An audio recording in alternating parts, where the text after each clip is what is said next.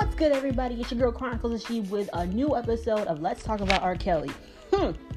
From the fake profiles of Joycelyn Savage to the the wonderabouts of Azriel Clary, still shit is not looking good for Kells. And oh man, this is gonna be a big one. Reported from the Rap-Up, breaking news R. Kelly has been charged with bribing a government official in order to obtain a fake ID to marry Aaliyah when she was 15 years old. Mm, mm, mm, mm. Now, let's get into it. R. Kelly is facing new allegation involving his 1994 marriage to Aaliyah. According to federal docs obtained by TMZ, prosecutors say that Kelly and others bribed an Illinois government employee in order to obtain a fraudulent identification document for Aaliyah. The fake ID was used to obtain a marriage license that listed her as 18. One of Kelly's former tour managers, Demetrius Smith, the lying mother, mm, revealed in Lifetime's Surviving R. Kelly documentary.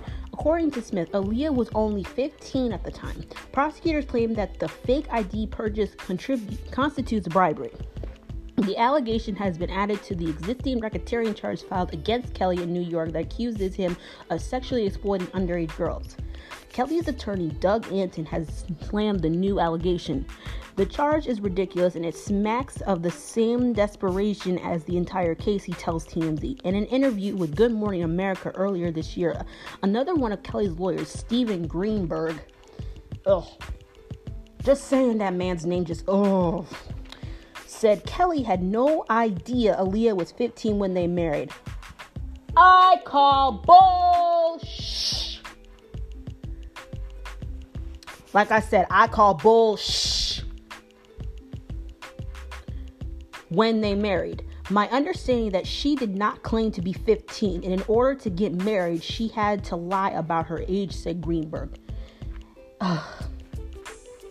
Just this week, a Cook County, Illinois judge set a September 14th trial date for Kelly, who is charged in four sexual abuse cases in the area. The 52 year old singer, who remains in federal custody, is scheduled to go on trial in Chicago in April and the following month in New York for the sexual abuse charges.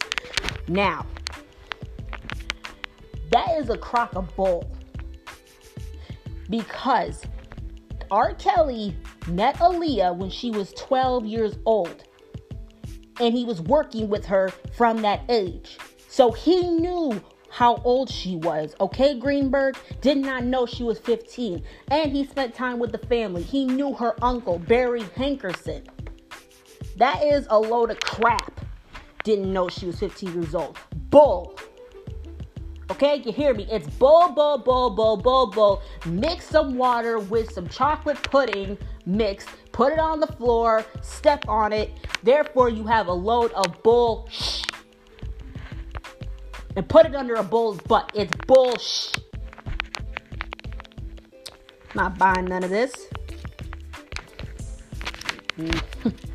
Guess what? He still ain't out. And today, Joycelyn got on TMZ yet again to say that the Patreon account was fake. You sure about that? May not been your account, but you obviously want out of this. Okay? That was not your Patreon account, Joycelyn.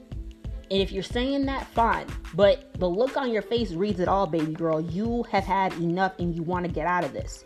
You just need to find a way out. Stop taking up for this man. Seriously.